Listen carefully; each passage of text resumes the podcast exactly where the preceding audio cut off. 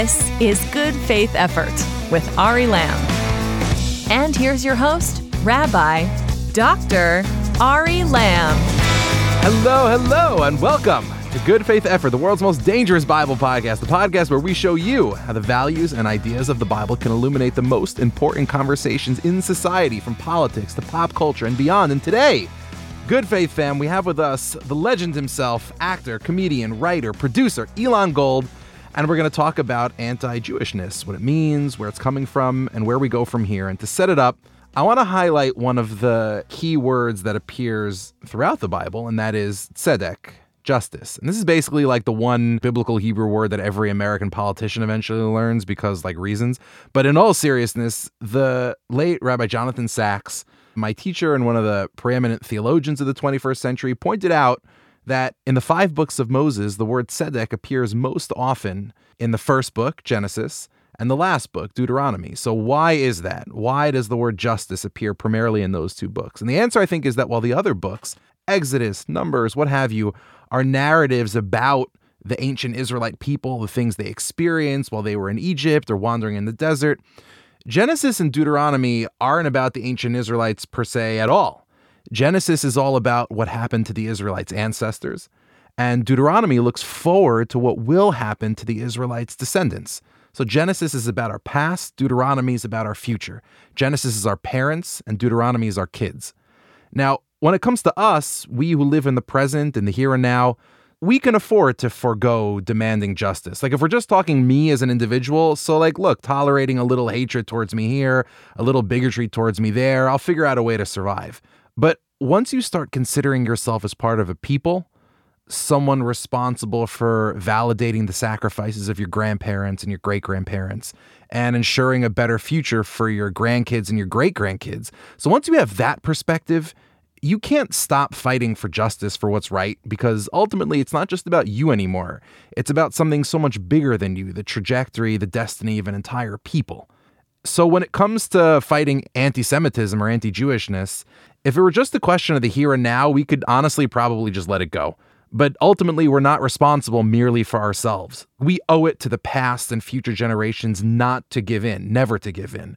And of course, fighting back may be hard, it may be inconvenient, it may be unfashionable in a world where Jews aren't considered like the right kind of minority group, if we're still considered a minority group at all. But fighting this fight is no less noble and obligatory for all of that. And so that's why I brought on someone whose willingness to stand up for his people is just, frankly, awe inspiring. And because I want to unpack all of this, talk about where we are in this fight, where we're going, and maybe even find some points of light that we can look forward to and look towards.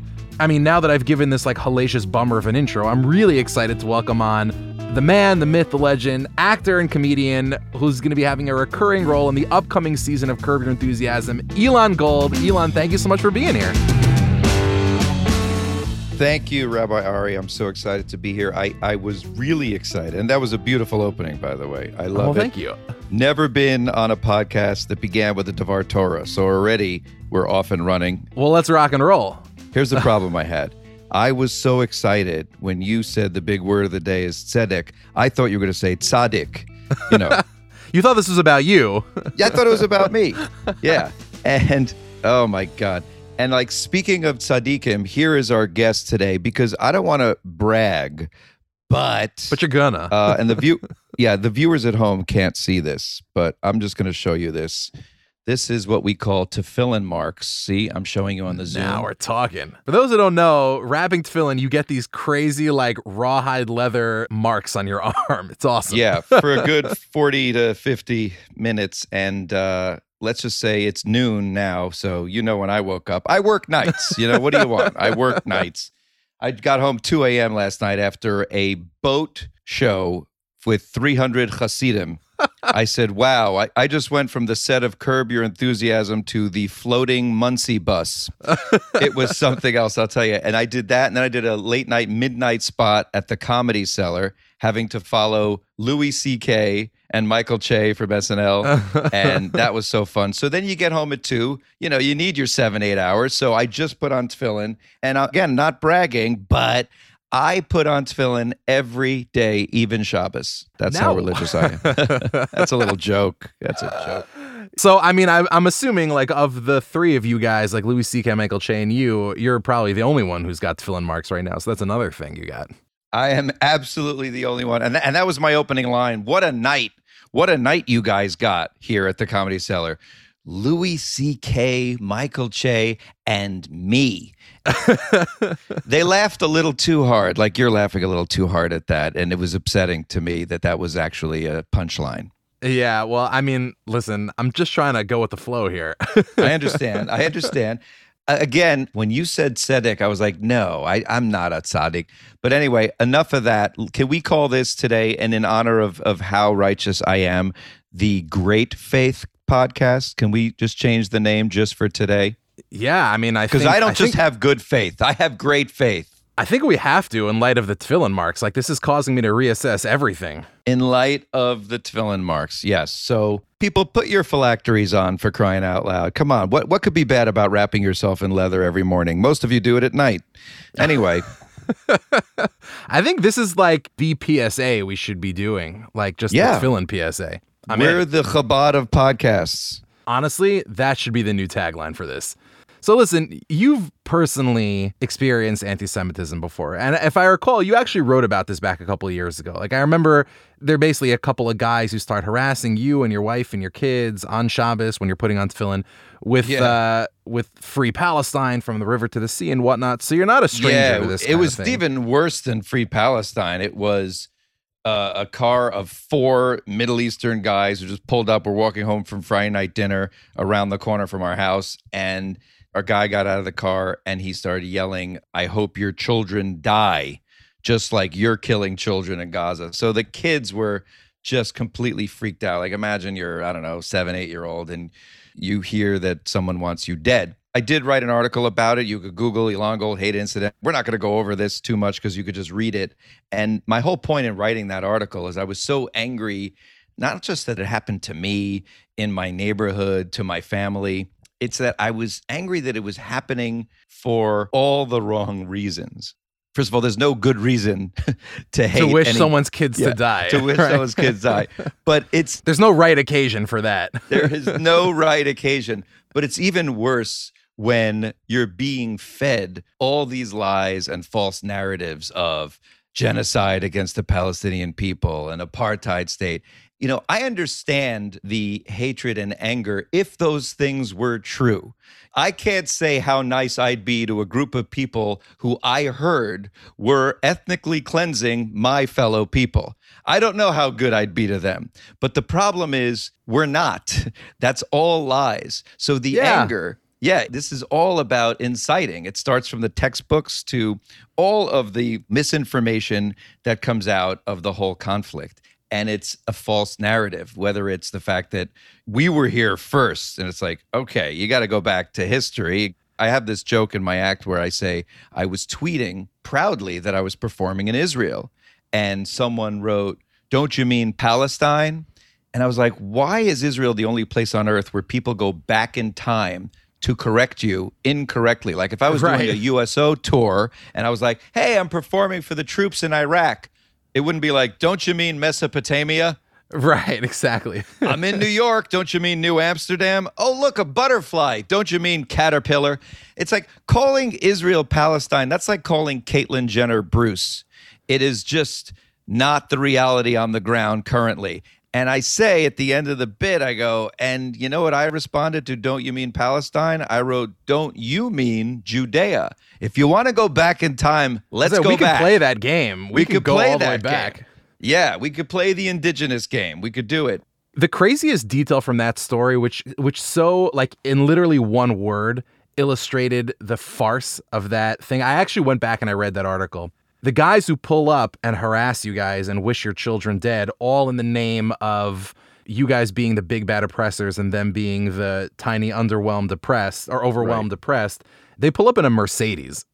That's that's the best part of the story, by the, the, way. best part. Well, it's the hypocrisy never ends. With It's like rolling up. It's like rolling up in this premium car and being like, "Hey, stop oppressing us." Yes, literally the most premium. Like it was one of those like gorgeous Mercedes Jeeps, the new one. But anyway, to me, it's just the vitriol against a group of people that most of whom have nothing to do with that conflict, some of whom don't even get or care about Israel. I mean, personally, I didn't even care about Israel until I was about 30. I knew about Israel and I knew my mother was born there and I thought it's nice to have a homeland, but I never started really truly loving or caring about Israel until the first intifada and i started reading about you know they're blowing up cafes and people are just getting murdered. I go why are they killing jews again? I thought we were done with that 70 years ago. What, what's happening here?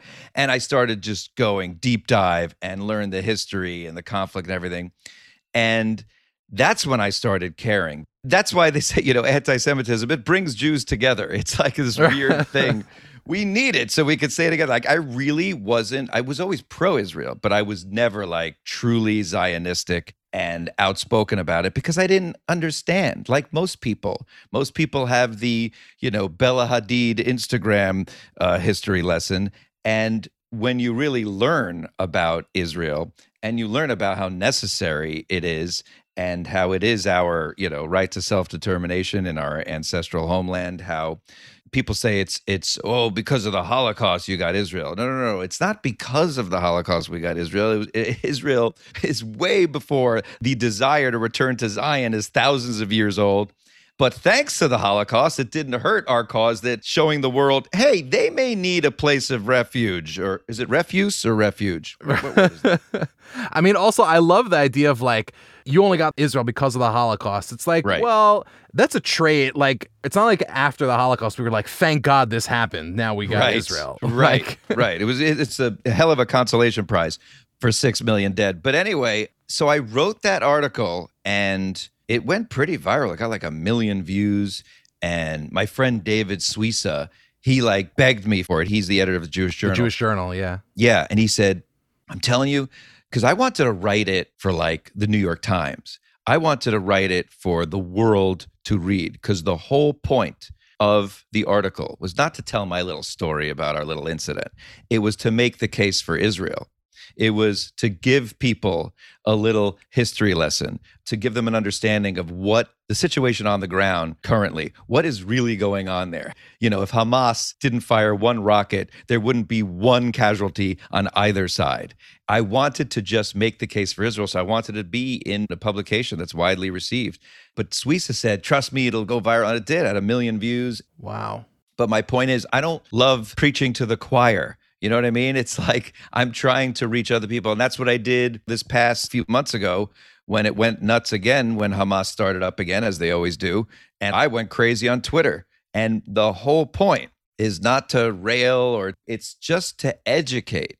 It is just to educate it's unbelievable to me that it is progressive to be anti the only progressive state and country in the Middle East. It is the ultimate in hypocrisy that this is a pluralistic, multicultural, open, free, democratic society that has gay pride parades, that, you know, women have equal rights and they're the first prime minister of, you know, what uh, in, in uh, Middle Eastern history and one of the, t- you know, first ever in the world female prime minister and, and obviously all the women in, in, in the Israeli cabinet and, and scientists and doctors and everything. And then, and then you have, you know, and, and the apartheid lie when there's, they're literally Muslims uh, and Arab Israelis in the government. So it's like that is some apartheid state. We are really bad at apartheid.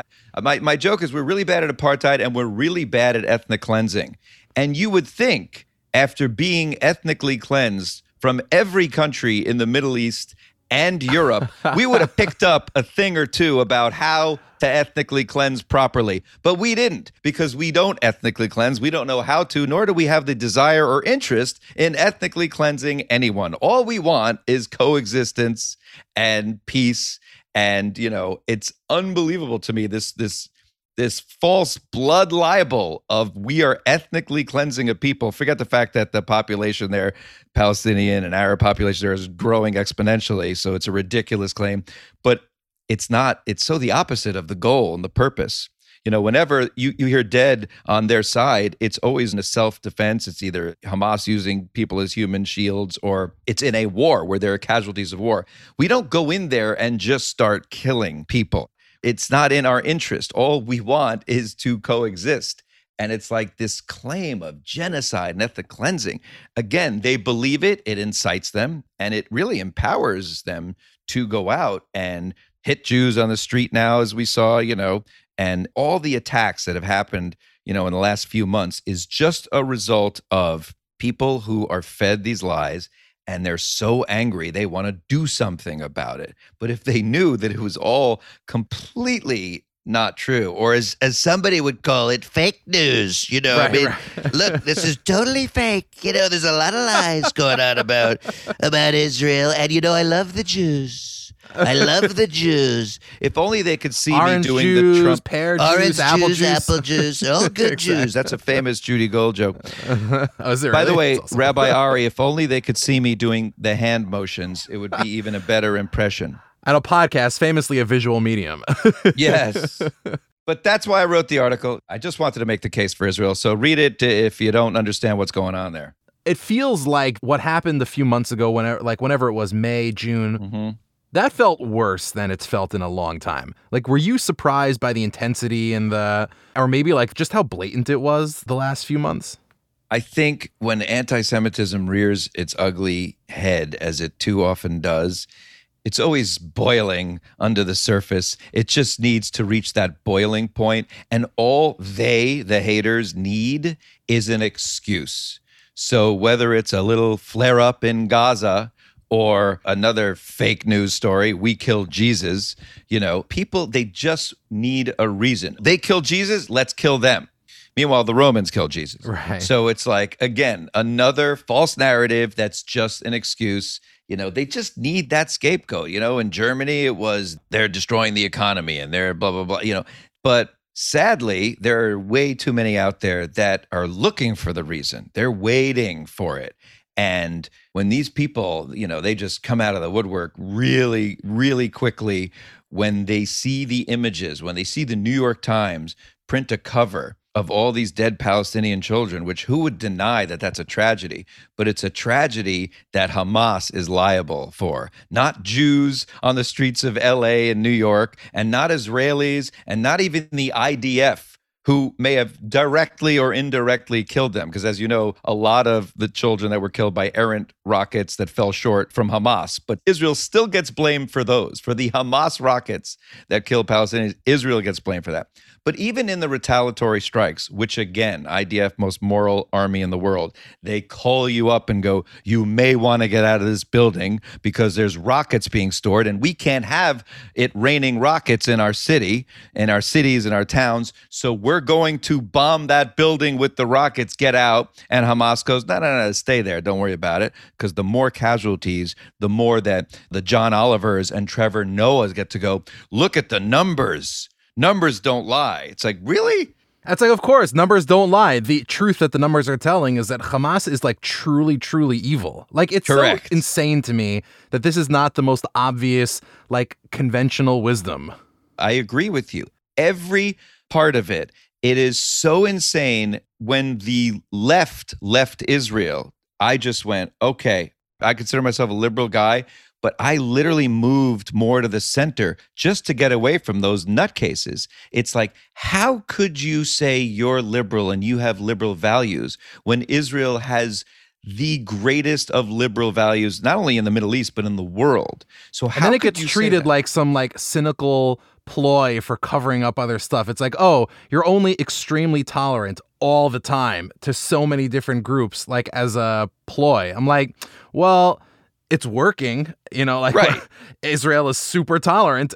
yeah, super tolerant. You know, they'll they'll have a gay pride parade, and then it's like they're pink washing. It's like you could do no right to some of these woke nut jobs. Hold on just one sec. We're going to take a quick break.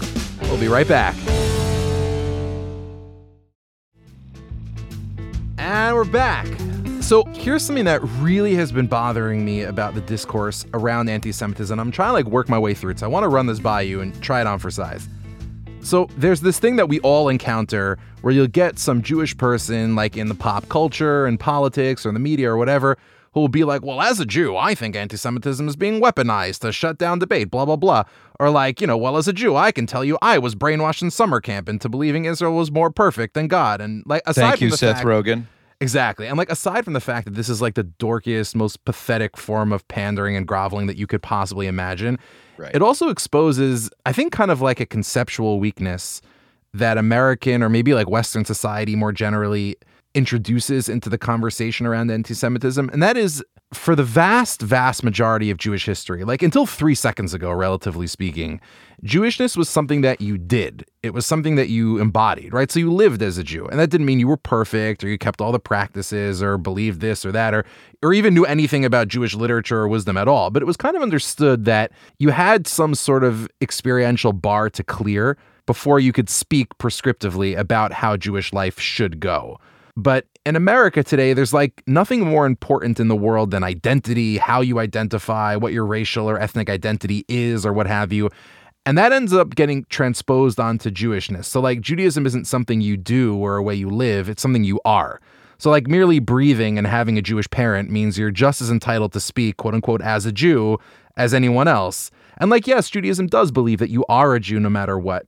But isn't there something off? Like, isn't there a problem when literally anyone with a circumcision, or like not even, like these days, can just presume to speak authoritatively about anti Semitism, even if they invest like next to nothing in their Jewish identity in any other circumstance? Like, how do we fix that?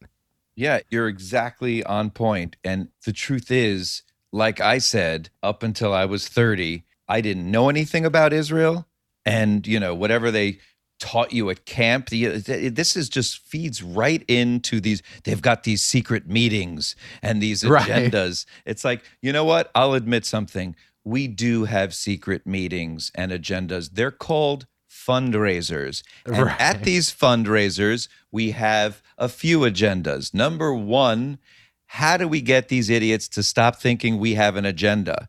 Number two, how do we raise more money so that we can continue to have these meetings to discuss how to stop Right. people to uh, anyway the point is it's it's ridiculous how people speak with authority you've got to live a really jewish life now I, i'm not preaching religion here That's what I'm saying. It doesn't have to be like any particular form No. of denominationalism or whatever, but like Right, but the but way you I have the to way know your stuff. You know, if you never heard of Tisha B'av, then don't talk about Judaism Right. because Tisha B'av is at the center of it all. Like it's like Israel, it's Jew. You know, you know. For me, again, back to the the false narrative. When someone like Abbas, the the leader of the PA, says there were no temples here. It's like flies in the face of history, archaeology, theology, reality. And he says the Jews have no connection to Jerusalem. It's like no, no, no, no. We actually made the connection. Right. It's it, it was it was us who said, eh, "This is uh, this is our holy place." It's like I have a joke that we don't have time for jokes, but the, but it's like imagine if you know Walt Disney, who just literally went to Orlando, this landlocked garbage town, and said, "This is going to be." Our happy place. This is going to be the happiest place on earth. And everyone's like, Walt, upon this no- rock I shall build my church, you know. Exactly. it's like Walt. This is Orlando. Let's you know we're landlocked here. There's nothing here. No, no, no. This will be our. Now imagine Universal comes along and they go, we're going to build our theme park uh, across the street, and it's going to be our happy place too. And the Disney folks are like, yeah, Gegas it's height. The more the merrier, sure. But now imagine Universal that comes along after Disney goes. You know, these Disney folks, they got no business being here. This is not their happy place. It's our happy place. They got nothing to do with happy and Orlando. It's like, what? We invented Orlando as the happy place. So the Hebrew Bible deemed Israel as the Holy Land. It was called the Promised Land because it was promised to the Jewish people. But here's the truth. We want to share it and we're happy to share it with our Christian and Muslim brothers and sisters. But not only do they not want to share it, and I'm talking about leadership, not everybody, but they literally want it to be Judenrein. They want it to be, you know, they're just for them and no one else, like they ethnically cleanse us out of every Middle Eastern country. So it's like, how do you look at both of those sides and do that? But back to your point. So unless you know all these things and you're really well versed and you're studied on Jewish history, again, not just Israel's history, but Jewish history, if you've learned the Talmud, if you've done our rituals and customs, you know, celebrate our holidays, then you could speak with some authority. But when you have a guy like Seth Rogen, who I got into a Twitter war with, who literally has no connection to Judaism other than culturally. Like he is very culturally, and by the way, a proud Jew very proud to be Jewish. I mean, he wore it on his sweater for an entire movie, a, a Magen Right. David. Right. So he gets very upset, as he did with me, with Jews like you think that I, I mean, I am like the most proud Jew ever. I wore it on my freaking sweater for an entire movie. anyway. So That was another Donald Trump impression. that You know, you know, a lot of guys they do these impressions and nobody knows. Nobody knows who they're doing. this is ridiculous. I can't stand Donald Trump. um, Seth Rogen also has that nasal thing. He's I'm very nasal. I can't say my ends. I, I say nasal with a D. Um, the point is, Seth Rogen tweets out, uh, I didn't know there were people there before, meaning before 1948. And I just couldn't let that tweet go by without saying something. And I replied, Yeah, Seth, there were people there before 48. People like my mother, who was born in 1936. I was gonna say I'm named after someone who was literally born in Jerusalem. My great grandfather. and you didn't know and now that plays into the the false narratives and that plays into they did come in and just steal the land oh they're not indigenous it's like no no no we go back thousands of years yeah there were people there before the thing with Seth Rogen that so honestly, it didn't bother me from the standpoint of like like irrespective of anything Seth Rogen says, Israel's going to keep on being super awesome. Like literally, like the only Right. thing that Seth Rogen is losing out on is just his own personal happiness and experience. right But what just made me sad about that whole thing was people like Seth Rogen debate Israel's existence or Zionism as if it's like theoretical. And in reality, Israel is like a real place with lots and lots of people and families. Like it's not a question of like, is it legitimate or not? Like they're real people there. And I, Right. I think you can see it as a through line in his entire engagement with Judaism as a whole. And again, I can't read his mind, but all I can tell you is like interpret the things that he puts out into the world. So, like, American Pickle is a great example. I watched American Pickle and I truly did appreciate what he was trying to do with it. And for those of you who haven't seen it, like, I encourage you to watch it. Like, it's worth seeing how a Jewish person like Seth Rogen kind of like experiences or doesn't experience Judaism in his own life. But, like, the thrust of that movie is so fascinating because the point he's trying to make, which I think is a laudable one, at least in terms of how he intends it, is oh, the life of a millennial or a Gen Z person living today is so empty and devoid of community and denuded of any sense of purpose and vision. And our grandparents and great grandparents really did have those things in their lives, and their lives were richer for it. The sad thing is that the way that he shows that in the movie is like the climax is he has to go back to like the mother country or to like the old country. He has to go back to Europe and find a bunch of old men in a synagogue back where his great grandfather grew up. And like that's where he finds purpose and vision. The crazy thing is, the movie is set in Brooklyn. like Borough Park is like five steps away from where the whole thing takes place. And it's like the whole problem that the Seth Rogens of the world suffer from, and I don't mean problem in a sense of like I object to it, it's just I weep for them, mm-hmm. is that they are blind to like any actual real Jews who exist in real life. Like everything that he's looking for in American Pickle is right in front of your face. yeah, is right there. Everything that he's looking for, like you could go to Israel and find all of those things. But like for him, it's all like Judaism is all theoretical. And that's what I'm talking about with like people who are speaking as a Jew because they're born Jewish. Like that's great. You are Jewish and I love you because of that. And I'll always love you, even if, you know, even if you drive me crazy. But it's like a laziness, honestly. It's just like a laziness. I agree with everything you're saying. And it's more than just the laziness and his missing out. It's dangerous rhetoric. So when he says something on a podcast Right. that Israel makes no sense, and his to his point, in his defense, he was actually saying it makes no sense to put all your Jews in one basket because it's, it's easier to kill all of them. But that was on Mark. Maron's podcast. But the haters, all the anti-Israel folks, they take it and they just take that little soundbite. See, Israel makes no sense. Even one of them agrees. It makes no sense. We should get rid of it. Let's just annihilate it. Let's just destroy it. It makes no sense. Listen to Seth Rogen. That's the danger. It's not just that he's missing out. And that's why I had to get into a two day feud with him where we took it off Twitter and went on DMs. And again, I was just trying to educate him. I was trying to inspire him. I was trying to get him to show that he he has a giant platform. Yeah, or like take some responsibility for his humongous platform. Yeah. Know that when you say Israel makes no sense. And then he jokes that he's afraid of Jews. He goes, because he's afraid of the backlash he'll get. And you hear him saying, I am a hundred percent afraid of Jews. I'm like legitimately afraid of Jews. Now, what he meant again Right. was We're, we're famous, he's afraid of his famously. Yenta Right. going, uh, you shouldn't be talking like that about Israel. And that's what he means. Right. He just meant that little backlash. But again, take it's it like our version of like the churchy aunt, you know? What is that? I'm not that intelligent. What is that? No, I'm saying like you'll see on TV like Tyler Perry. There's always like your aunt who goes to church and is like telling you to pull Oh, up your pants. churchy- Like I, th- I thought you were saying a fancy word, the churchy aunt.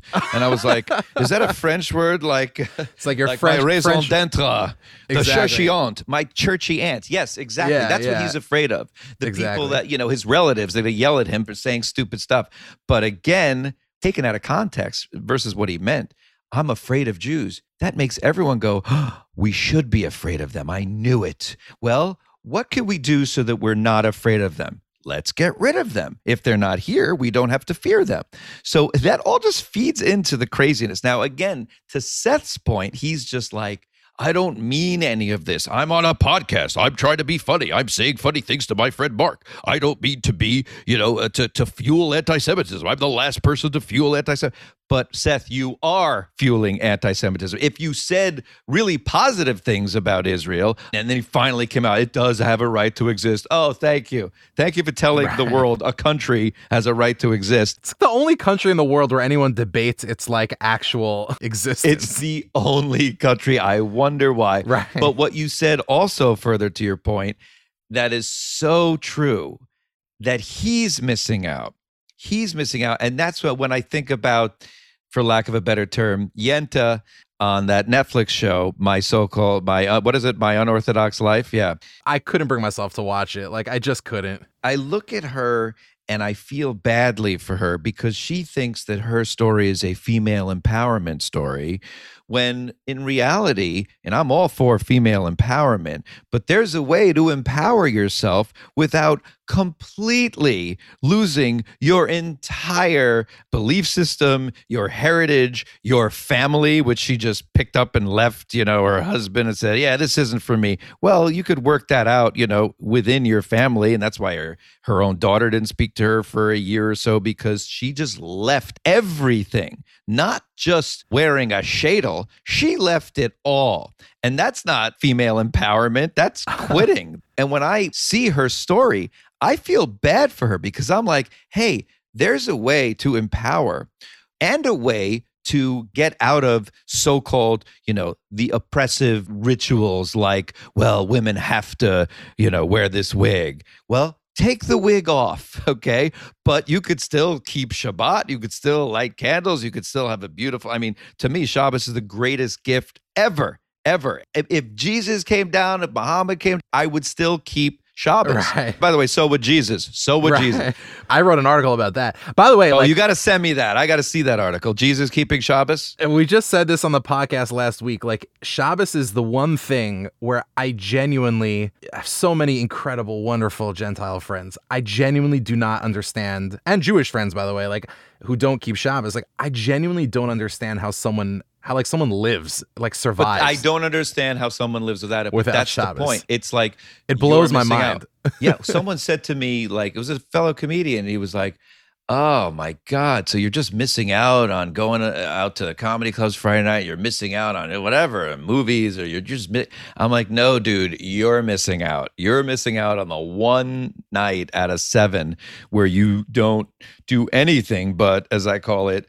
Connecting by disconnecting and you literally disconnect from the world your phone social media everything and you just connect to everything to god to your family to yourself i feel bad for you It's like a whole 24 hours where like you don't have the privilege of going into the cesspool that is Twitter. Like, woe is Oh. me. oh it's incredible so that is the whole thing so for this woman on netflix I feel badly for her that she is missing out on the beauty of our tradition and rituals and customs. It's like, no, going to a palace in Versailles, it's as empty as that big palace is. There is no meaning behind it. It's nice. It's nice, but you know it would be nicer? Having Shabbos dinner there or keeping a lot of the traditions of our thousands of year old culture and heritage and just to deny it and to just not deny it, but just to throw it in the garbage and to mock her son and to belittle your own son who's trying to stick with it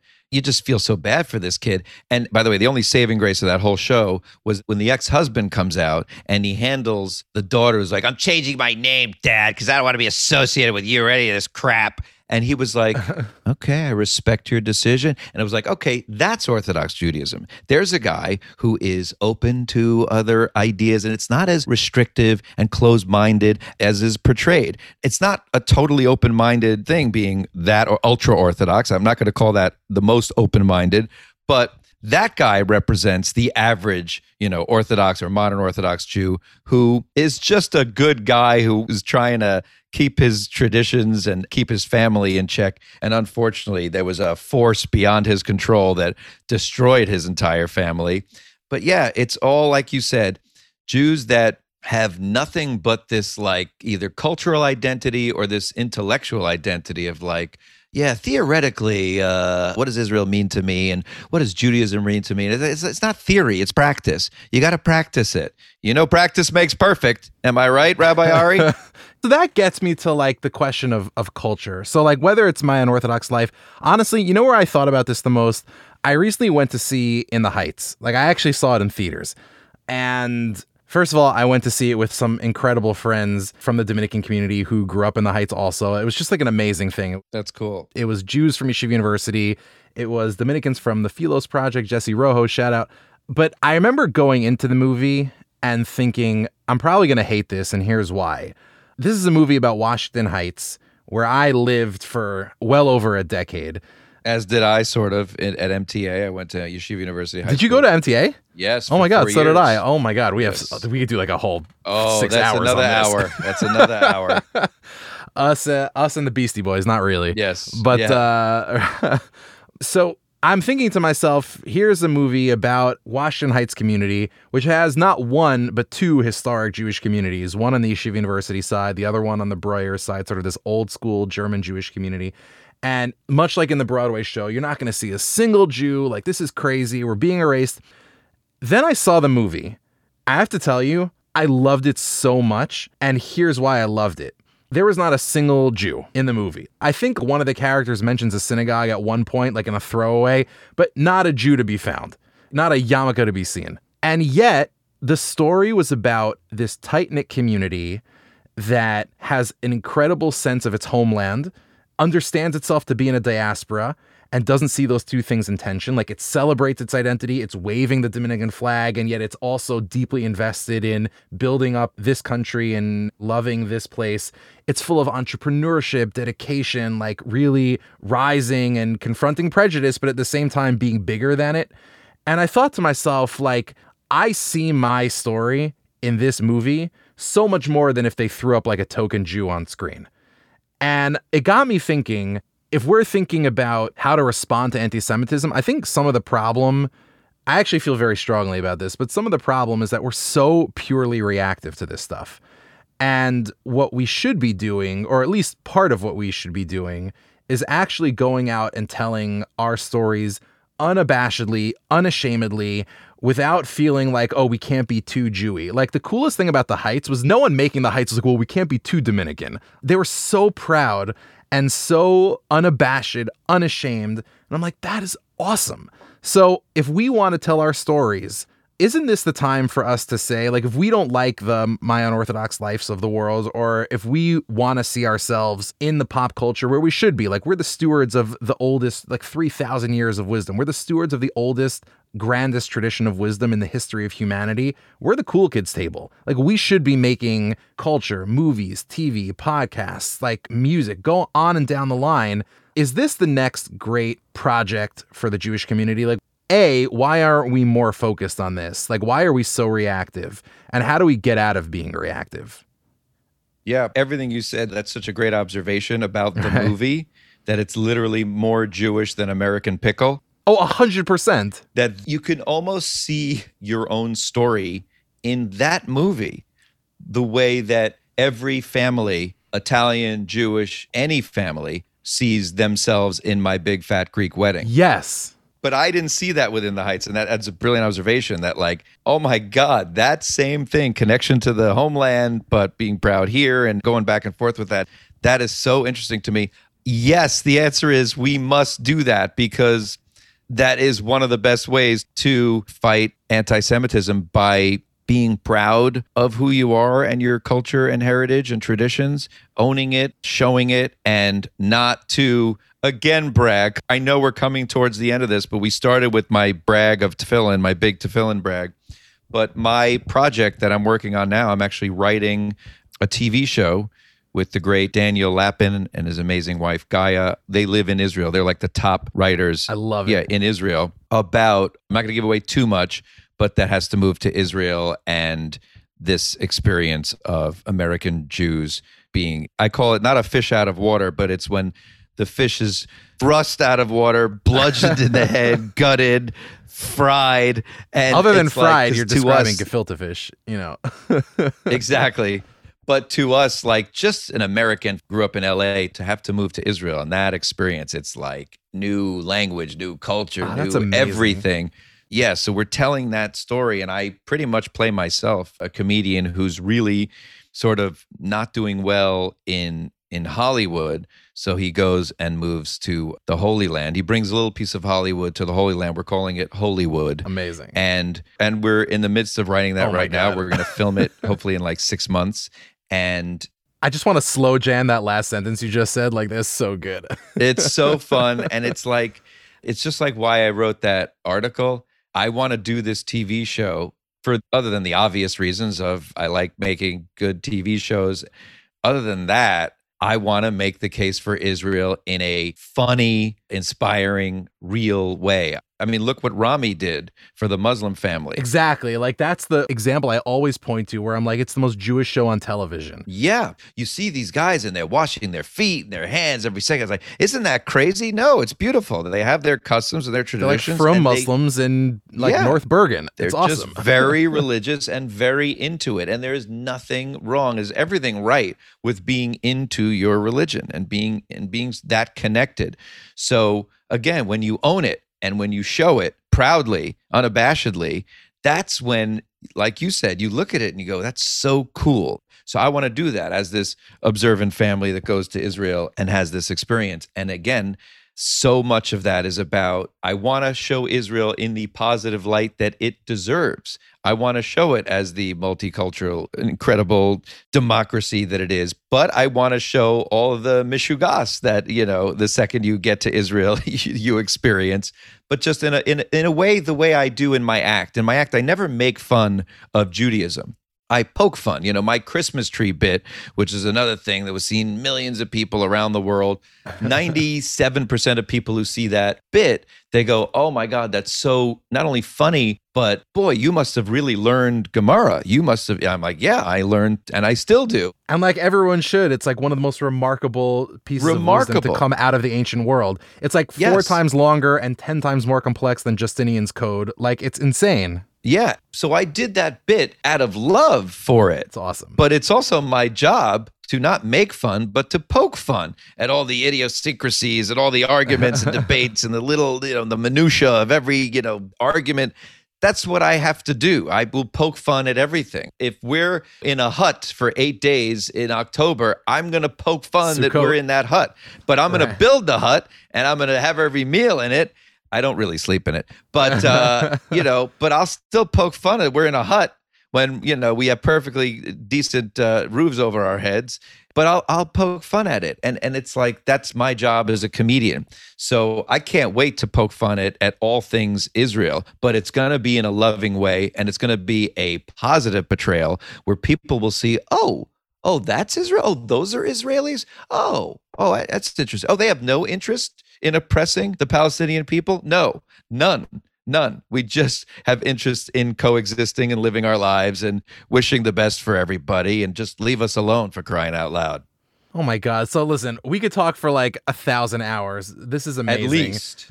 And if we speak for 10,000 hours, we would get good at speaking, according to Malcolm Gladwell. Better than we are at ethnic cleansing, that's for sure. exactly. Ladies and gentlemen, you could see Elon in a recurring role in the upcoming season of Curb Your Enthusiasm. Ari, can I just say this was a real treat? And you, yes, I'm going to be on Curb with Larry. It's very That's exciting. Wait till you see it. And my role is also, uh, it's incredible. So you talk about owning your Judaism and being proud. And again, I do it in a poking, fun way. And it, it's just so great. Larry was like, the more Jewish, the better. Just go, just every reference, every, just throw it all out there. But it was an honor to talk to you and you, a, a great legacy of rabbis that I've always uh, respected and loved. And being a Talmud, a student of, uh, you know, the great Rabbi Lamm from Yeshiva University. That's very kind. So to get to talk to you and you in your own way, in your own right, are, are doing great things. And I have nothing but love and respect. So thanks for having me. Listen, let's do it again sometime. This is awesome. Amen. Or as they say, amen. If you're a dork, a- they even took our amen. I know. Let's. Uh, And then owned it and claimed it as theirs. The Jews have nothing to do with Amen. You know, Amen is Hebrew, folks. You know that, right? But the Jews, they've got nothing to do with it. unbelievable. Elon, thank you so much for Don't joining get me us. started. All right, thanks.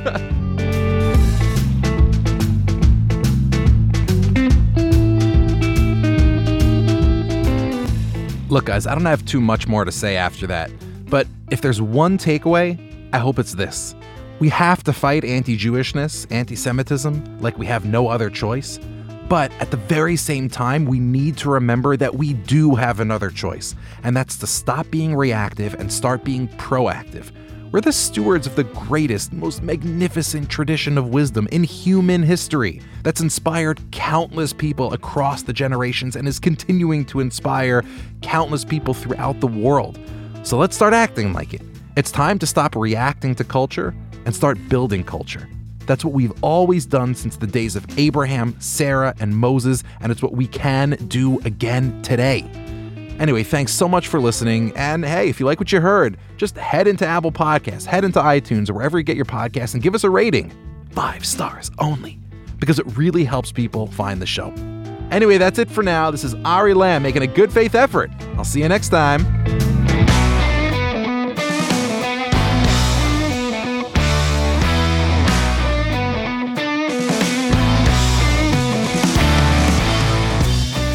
Faith Effort was created and written by Ari Lamm. If you enjoyed the show, please rate and review us on Apple Podcasts or your podcast app of choice because it really helps others find the show. Our executive producer is Josh Cross. The show is produced and edited by Paul Ruest. This is a Joshua Network podcast presented by B'nai Zion. Follow us on Twitter at GFaithEffort. Follow Ari at Ari Lamm and sign up for our email list at thejoshuanetwork.com.